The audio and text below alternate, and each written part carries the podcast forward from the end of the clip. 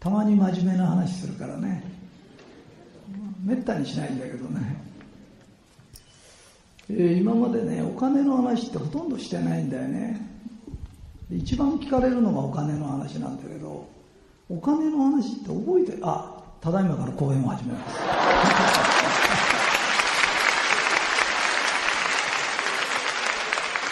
あのねお金だけはこうすると確率が良くなるよってだけなの。これをやったらお金持ちになっちゃうっていうものはないの。ただこれをやるとものすごい勢いで確率お金持ちになる確率が上がるよっていう。確率論なの。で4つあるからね。10×10×10× っていうように覚えて1個でもできれば大したことで今日は4つ教えるけど1個だけ1個だけ覚えて帰って。いやもう2個覚えよう。え？うん4つとも覚えたいだろうけどね。まずねお金持ちになる人ってねこれだけ覚えてね。お金を持てない人っているでしょ。お金に愛されない人。簡単に言うとねお金に対する偏見を持ってる。この偏おかみんな自分がお金に偏見がないと思ってるでしょ？あるんだよそれが。そのお金の偏見っていうのが人の偏見に出るんだよ。簡単に言うとね誰かがちょっとしか働かなくてうんとお金を儲けてるとするよね。それに対して腹立てるんだよ。簡単に言うとなんていうの？うちの親役は私よりろくに働いてないのに私より高い給料もらってるとか。そのことに対して腹立つんだよ。それから同級生が例えば勉強もできなかったし自分より運動もできなかった。ところがそういうやつが親に家建ててもらった。OK?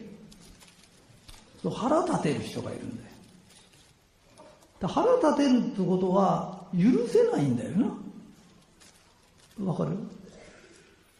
うまくお金が入ってきたやつを許せないんだよ。そうするとそういうお金が余分に入ってくるようなことを許せませんっていう波動を天に出すんだよ。わかるかな？あのね実力以上で構わないの。この前みっちゃん先生がね今売れてる本であの大金持ちごっこって書いたんだよね。でライターさんが書いてくれて一行も書いてないんだよ。いやそこそこなんだよ。通は全部自分でやったことをすごいって言うんだよ。だけど本書ける人でも出ないんだよ本って。それ書けない人が出ちゃうんだよ。そこがすごいんだよ。あのすここに来てる人はすごいタイプなんだよ。すごい人の出世の仕方って違うんだよ。意外。よかったねっていうのが魔法の言葉なの。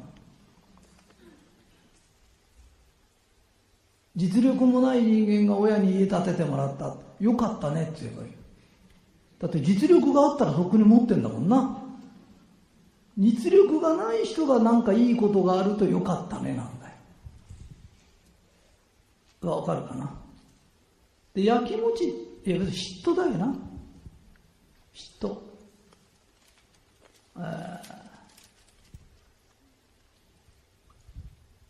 ひとりさんのこと嫌いだっていういうか旦那さんでな。旦那さんに多いんだよ。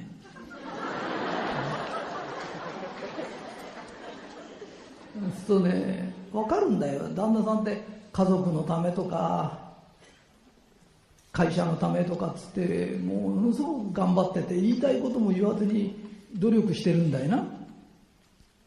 だから奥さんは自分を紹介してくれると思ってるのに俺のおちんちんは福ちんだからとか言ってる人あの人素敵とか言われるとさ、俺の人生はどうなるんだとか、えー、本当は自分もモテたいんだよな。自分も本当は言いたいこと言いたいの。言わずに我慢してるんだよ。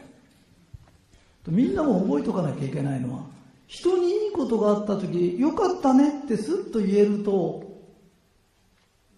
同じことが起きるんだよ。この前、うちの子供の教育どうしたらいいでしょうっていう人がいて、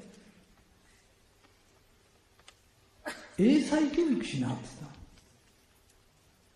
言った。で、英才教育ってどういうんですかって言うと、お金に対する英才教育な。俺は英才教育をされて育っちゃったんだよ。あの、お金って子供の時に3つの使い方があって、一番昔な、家の手伝いは当たり前だ、ただで働かされてた時あるんだよ。その時は日本が一番貧しかった。わかるかな？でそのうちにだんだんだんだんこう、みんなもやってるかもわかんないんだけど、子供が例えばお手伝いすると、いくらあげるよ？例えば毎日下駄箱掃除すると、100円あげるよとか、わかるかい？これをやるとどうなるかというと、働けばお金になると思うんだよ。OK ですか？ここまで。で、そ、それはいいんだよ。これは続けなきゃいけないよ。働いたらお金くれる。で次にやらなきゃ、それでは英才教育にならないんだよ。英才教育っていうのは、脈絡もなく突然1万円あげたりするんだよ。それが誕生日とか、お正月とかじゃダメなんだよ。なんで今日くれるんだ？なんで今日くれるんだって突然突然もらうんだよ。そうすると、脳は、俺はここんちに生まれただけでお金もらえるんだ。脳が臨時収入を受け入れるようになる。で、時々、何の労働もなく不労所得が入ってこないと、人を妬むようになるんだよ。うまくやってるやつを妬むようになるんだよ。これね、代々お金に苦労する家の特徴なの。一子相伝みたくずっと続いてんだよ。え、本当なんだよ。で、俺んとこはおかげさまで、外からお客さんが来たりなんかすると、僕ちゃんとかってお金くれて、やたらお金もらえる家だから、非常に臨時収入があるのが当たり前だから、人にもそういうことがあるもんだと思ってんだけど、自分がそれを許されないで、一回も許されないと、臨時収入がなくなってきちゃうの。うまくお金が入り込んでこなくなっちゃう。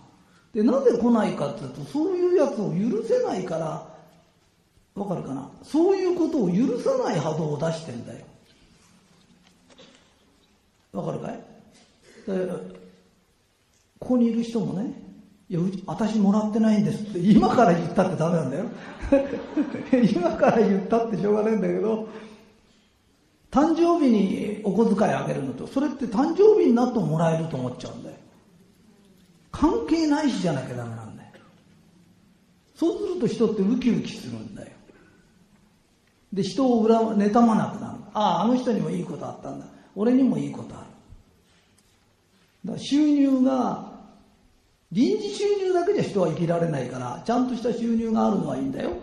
時々臨時収入があるとね、ものすごくハッピーになっちゃう。で、臨時収入が自分は少ないんですとか、どうも仕事がうまくいかないんです。お金回りが悪いんですっていう人は、どっかで人のことを恨んで、ね、恨んだり妬んだりしてんだよ。だお金お金に偏見はないんだよ。人に偏見があるんだよ。でね、妬みというのは距離に比例するんだよ。覚えておいた方がいいよ。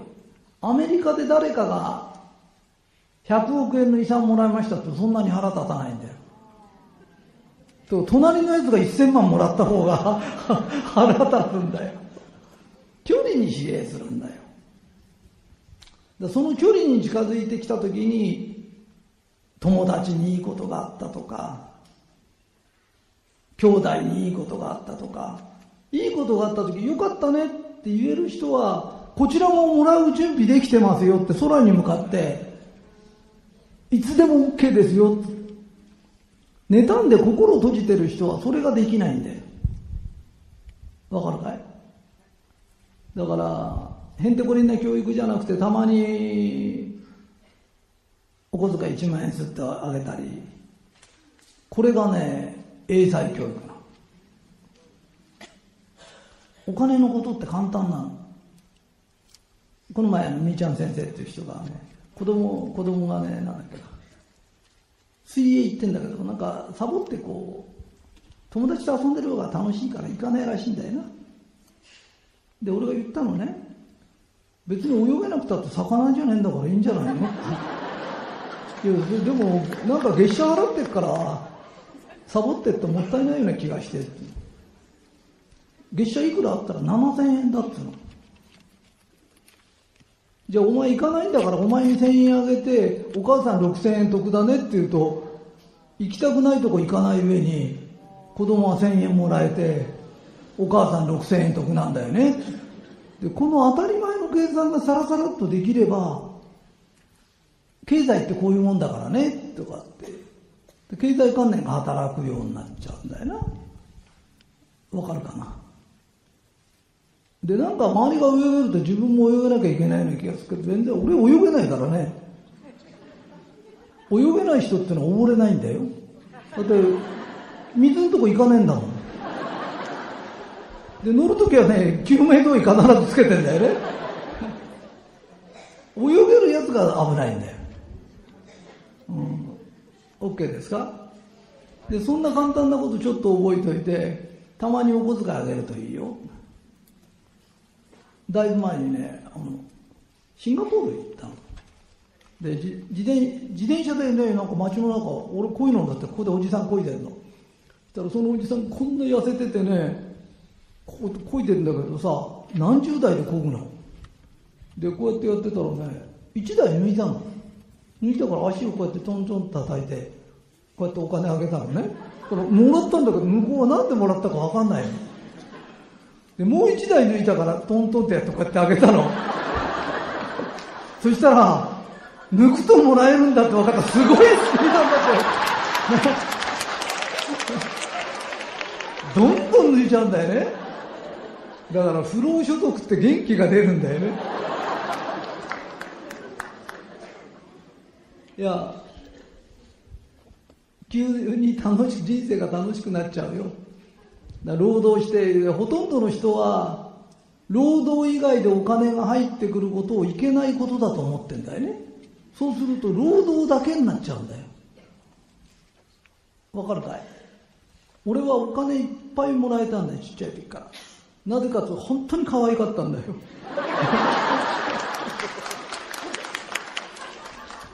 いやそれ大きいんだよ。人に愛されるってあの親が子供愛してないわけじゃないんだよな。自分たちが働いた時は働いてお小遣いももらえなかったんだよな。その頃の日本は豊かでしたかって言うと貧しいよな。豊かになったら働いた分ぐらいお手伝いするとお小遣いくれるようになったんだよな。でもそうじゃないんだよ。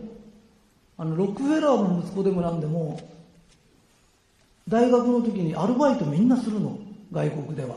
大金持ちでもするの。だからってアルバイトの金で生きろとは言わないんだよ。親は。大体働くと一日どのぐらいかを教えるために働かせるんだよ。言ってることわかるかい？です。だけど大学の費用だとかお金がかかることはちゃんとくれるんだ不労所得もあるんだよ。金持ちの家はダブルで知ってるんだよ。でこれが偏っちゃダメなんだよ。簡単に言うとなんていうの？働かないでお小遣いばっかしもらってる人も社会で通用しないんだよ。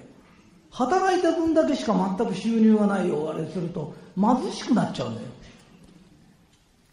で逆に言うとうまく収入が入ってくる人を見ると腹立てるようになっちゃうんだよ。腹立てると天に向かって世間に向かっても許せない波動を出すんだよ。許せない結果お金が入ってる人は別に何の問題もないんだよ。許せないあなたにだけ入らないんだよ。だって許せないのはあんたなんだもん。もらってる方は許してんだもん全然。もっともらいたいと思ってるぐらいなんだよな。わかるかい？だから人の幸せを願わなきゃいけないよ。これがうちのお弟子さんが一番最初にやりなさいって言われた。この人に全ての良きことが流れのごとく起きます。わかるかな？要するに人の幸せを願うことから始めな。人にいいことがあったらよかったね。言えるようになんな。まずこれをやらないとできないよ。だから仕事が成功したからでしょ。仕事やってて仕事が大きくなっても金の苦労してる人って山ほどいるんだよ。わかるかい？あのサラリーマンですけど臨時収入がやたら入ってきちゃうってとかうまくいっちゃう人って親から財産もらう人からいろんなのいるんだよね。おしなべて人のいいことを良かったねって言える人。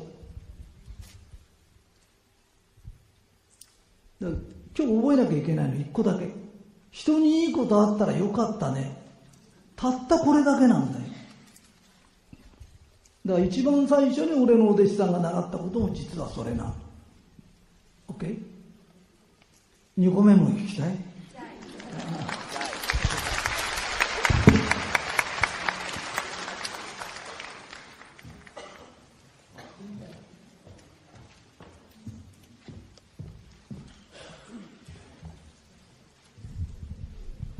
ここねライト当たるからね。照り焼きチキンバーガーみたいなあとね2番目ね。不労所得がある。何がある？って言っても不労所得って100円の人も100万円の人もいるんだよ。桁が違うんだよ。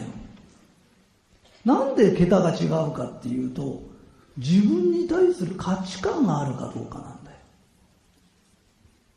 わかるかい？自分に価値観がないと思ってる人っているんだよ。自分に価値観がないと思ってる人は例えば自分は価値観がないんだと思って働きに行くといじめるやつとかそこで価値観がお前はないんだっていうことを思わせられることが起きるんだよ。ところが価値観があると思ってる人間はやっぱし俺は価値観があるって結果が起きるんだよ。例えば俺が英語習いに行くともちろんできないんだよ。わかるかい？そうすると、2日で英語に向かないってことが分かった。だから外国行くときは誰か英語喋れるやつ連れてくか、通訳雇えばいいんだと思うと、そのことで通訳雇えるような人になっちゃうんだよ。ところが、英語ができ、要するに自分に自信がないようなやつほど頑張るんだよ。二日で諦めないんだよ。で、頑張って頑張ってできないで、俺はダメな人間だっていうことを納得するんだよ。わかるかい？ダメな人間ってダメな証拠集めをするんだよ。で、やっぱし自分はダメだったっていう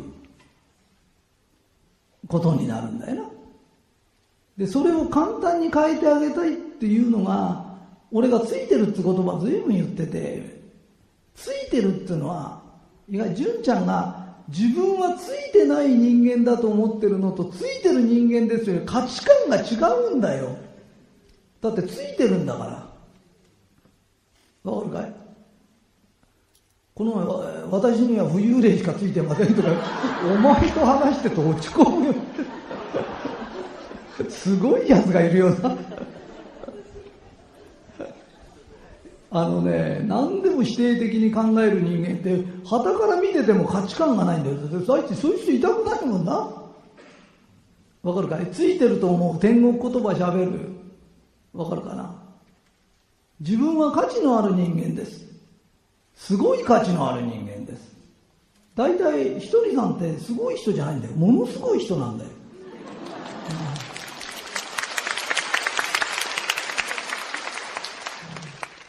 で、ものすごい人に共鳴してくる人っていうのは、同じ波動を持ってるから、すごい人なんだよ。わかるかい？それと、俺たちの脳ってのは、機械にすると地球と同じ大きさになっちゃうぐらいすごいものなんだよ。この脳を持ち、目を持ち、鼻を持ち、口を持ち、神様が一人ずつにもし入ってるとしたら、大変なものなんだよ。で、神様は、すごいものをいっぱいつけてくれてるんだよ。わかるかい？ですごいものをいっぱいつけられてるのに、自分は価値がない価値がないって言って神様は頭へ来るんだよ。そうすると、お前のどこが価値がないんだって。いや僕はこれでもできません、あれもできません。できないことはお願いしてやってもらうもんなんだよ。必要なんだよ。全部できたら可愛みがねえんだよ。できないことはね、俺これとこれできないから助けてとかって言うとやってくれんだよ。俺もできないこと山ほどあるんだよ。だけどできることはやってあげて、やってあげてありがとうと言われ、やってもらってありがとうと言い、これが人間の生きる姿なんだよ。それを、これとこれをできないからダメなんです。本当はね、ダメだと思った理由はね、99%親なんだよ。親ってね、自分以上に従うんだよ、子供に。それの期待に応えようとすると、あんたが産んだ子がそんなに出来がいいわけねえだろ。それを、今ね、子供がかわいそうなのは、昔金がなかったんだよ。わかるかい？金がないから、みんなで金がないで住んでたんだよ。ところが今お金があるから、お母さんピアノできないのに子供に習わせようとしたりするんだよ。英語喋らせようとしたら自分だってじゃ喋れねえだろうって。その期待に応えようとすると子供がおかしくなっちゃうんだよ。で、親にこ、親の期待に応えられない自分をダメな人間だって言っちゃうんだよ。この前女の子で本当に成績いいんだけど、自分が90点取ると親戚の子は100点だとかって言うんだよ。傷つくよ。それ俺が頑張って5点取ったのにあの子が6点だって言われたら え？大して変わんない傷つくよ、俺は一生懸命やって5点だったんだからいや、俺は強いからね、いいんだけど、えー、この前、のぶちゃんがね、一緒にドライブしてくれたのね、宇野社長ね。で、1年に1回ぐらいね、胃が痛くなっちゃうで、旅の途中でね、すごい胃が痛くなっちゃって。で、病院行くんだけど、なんでもないの。痛い血液検査とか痛い痕跡すらないんだけど当人はすごい痛がっちゃうの。でなんでそんなことが前に起きちゃうんですかって言うとノブちゃんはいい人やりすぎなの。みんなから好かれようとしちゃダメなの。みんなから好かれるのはね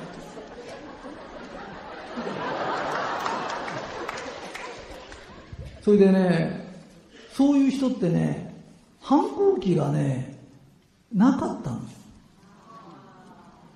ちゃんとした反抗期っていうのがないから心の中でこのを忘れちゃうねこのクソババア。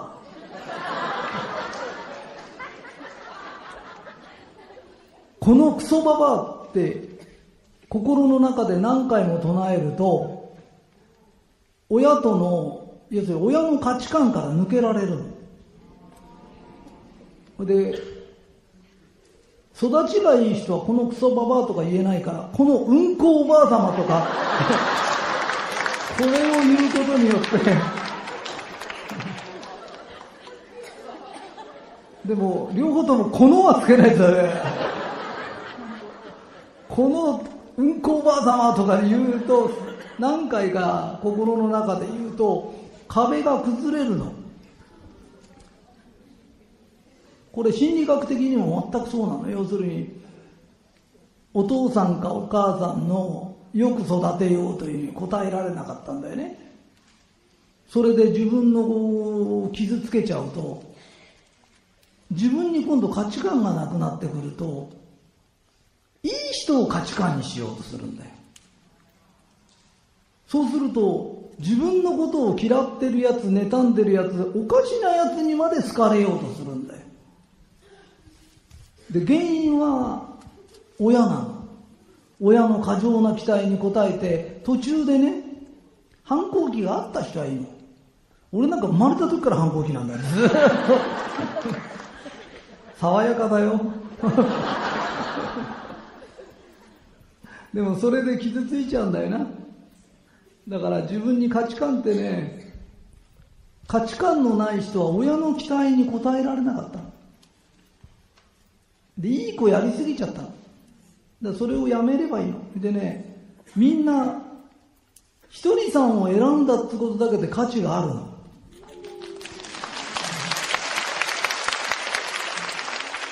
すごい人なの。OK ですか？もう一個いく ?4 つあるから。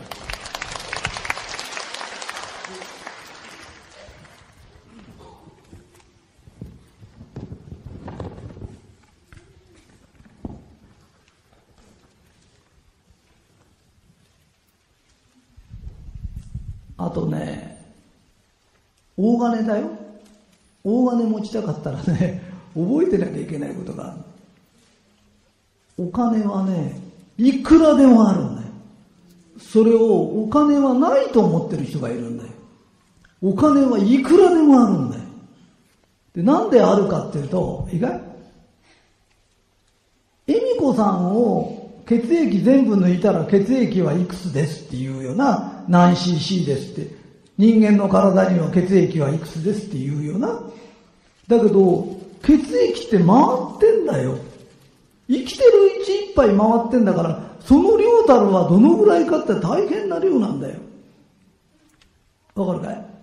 例えば俺が何百億お金を持とうが、持って歩いてないよね。ってことは銀行にあるんだよな。で、銀行は貸し出してんだよ。でぐるぐるぐるぐる回ってるんだよ。OK? だから、その回ってるのの流れをちょっと変えればいいんだよな。で、恵美子さんと俺が始発学校で会った時に、一番最初に俺が言ったの、お前とは縁が長くなるけど、この世の中にはお金の流れの川がある。その川の流れを水をちょっと手を入れて、流れを変えてみないか？意外医療費っていうのは例えばだよ。20兆円かかってんだよ。国が出してるだけで、個人が出してるの入れたらもっとだよ。その他に針だとか球だとか飲んでる薬だとか入れると大変なんだよ。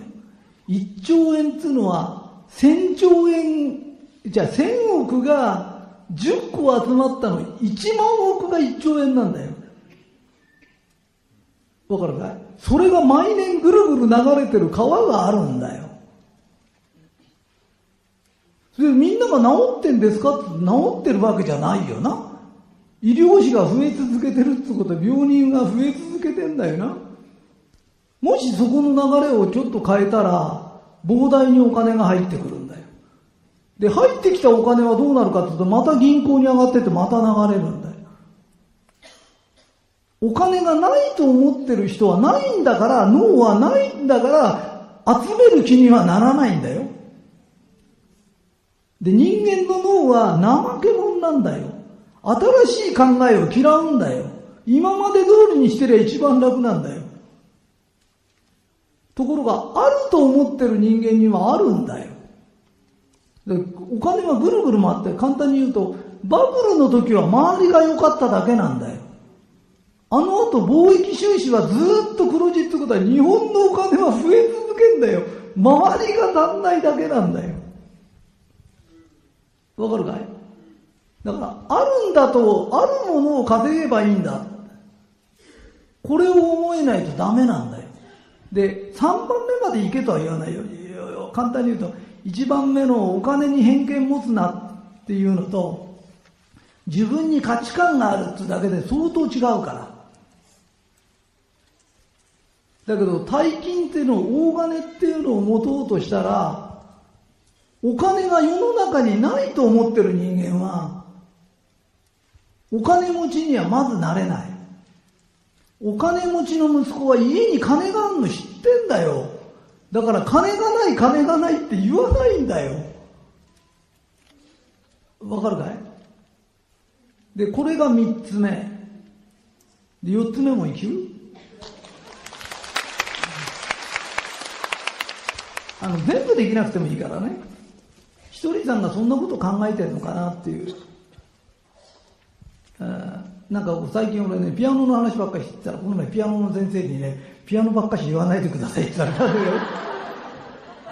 いや悪いがないのいやピアノとか習い事してるのはね何千億とかってあるんだよな。日本中でピアノ習ってる人って。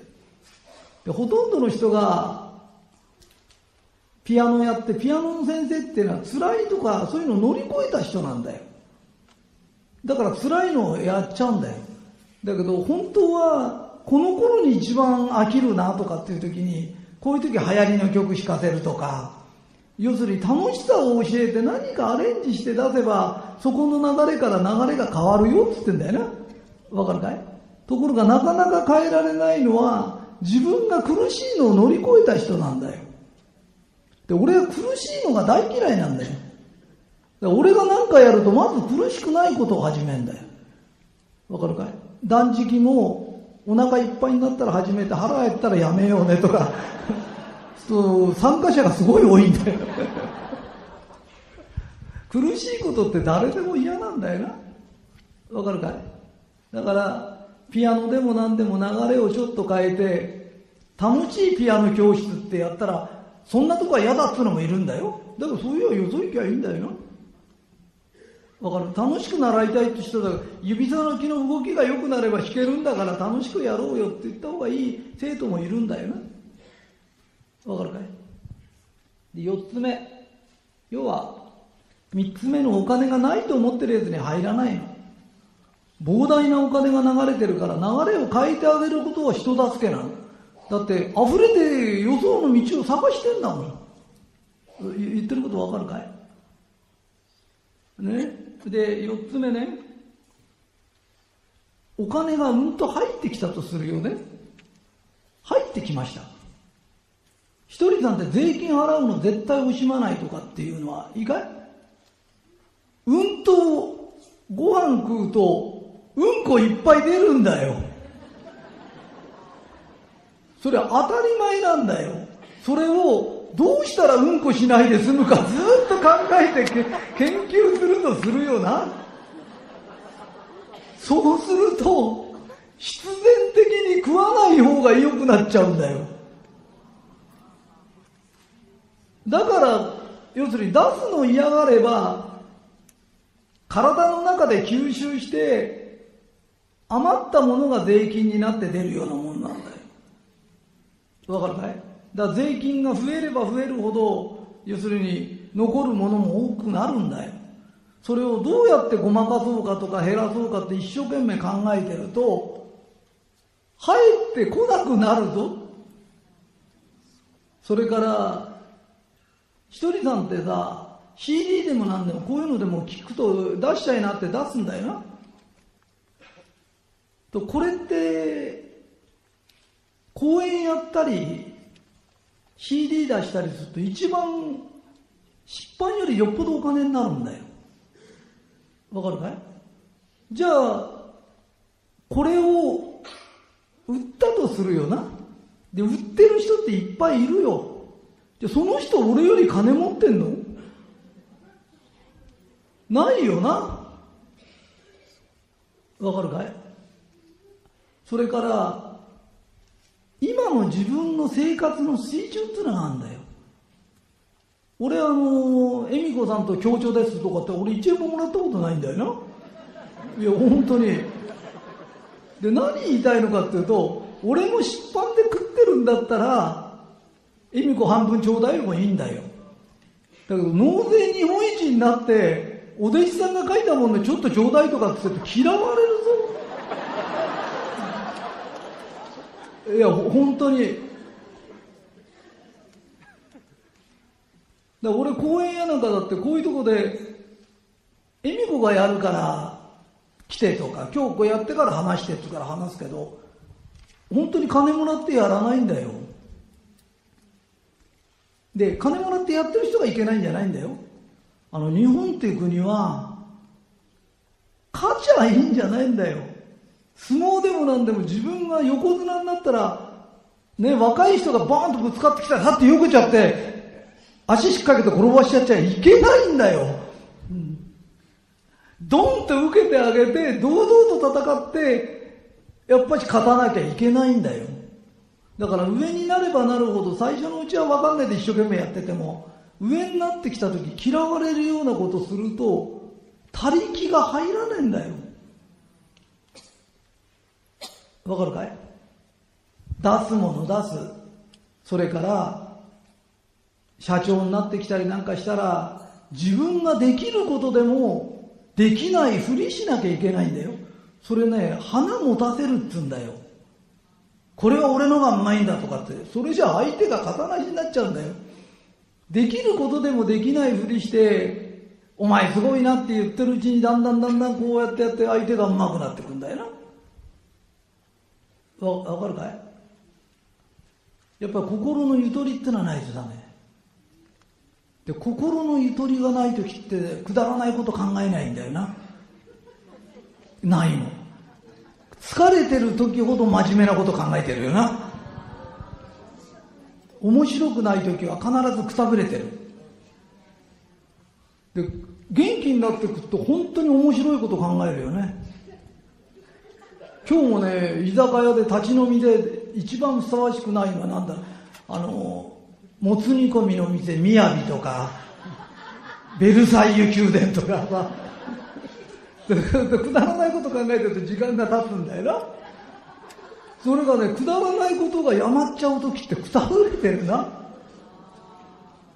うん、だから電車の中でくたぶれたさ、おじさんたちいるじゃん。絶対くだらないこと考えてないと思うよ。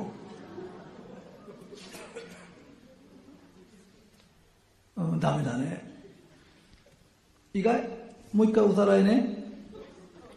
お金の偏見っていうのは人に出るんだよ。要するにうまくやってるやつを妬み出したら自分にうまいことは起きないし、いいことは起きないの。わかるかい？人にいいことがあったらよかったねって言えばいいの。実力以上のことが起きたらいいことなの。わかるかい？だっていい家に生まれただけで金持ちのやつっているんだよ。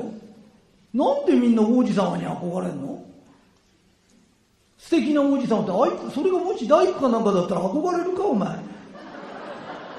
人間的にどっちが立派かの問題じゃねえんだよ。え？本当だろ？だから人間っていうのは不労所得があることはいいことなんだよ。前世にいいことしてたのか分かんないの。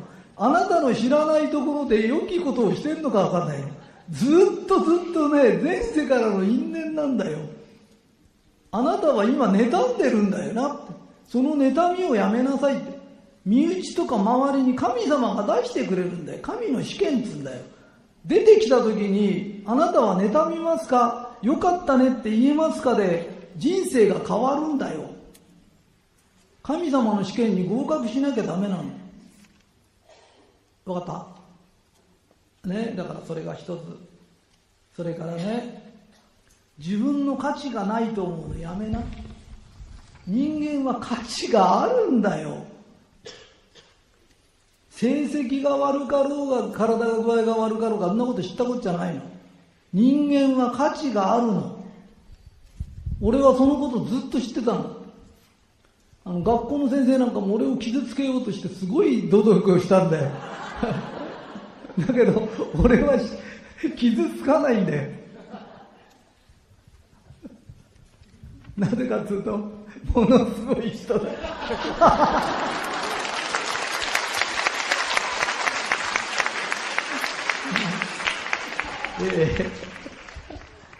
いや、たったこれだけなんだけど、みんなもね、全部できなくたっていいから、一個だけでもいいから、人がいいことあったらよかったね。それから自分は価値がない人間だと思うのは勝手だけど、みんなの中にも大切な魂があるんだよな。それを価値がない価値がないって言ってるのって正しいのかねわかる？俺はついてないとか、運がないとかって言ってて、その人に価値を認めるかねたったそんなことでずっとしてんだったらここへわざわざ来る必要ないよな。わかるかい？人間は価値があるの。あなたが認めなくてもひとりさんは価値があると思ってっから一生懸命喋ってんだよ。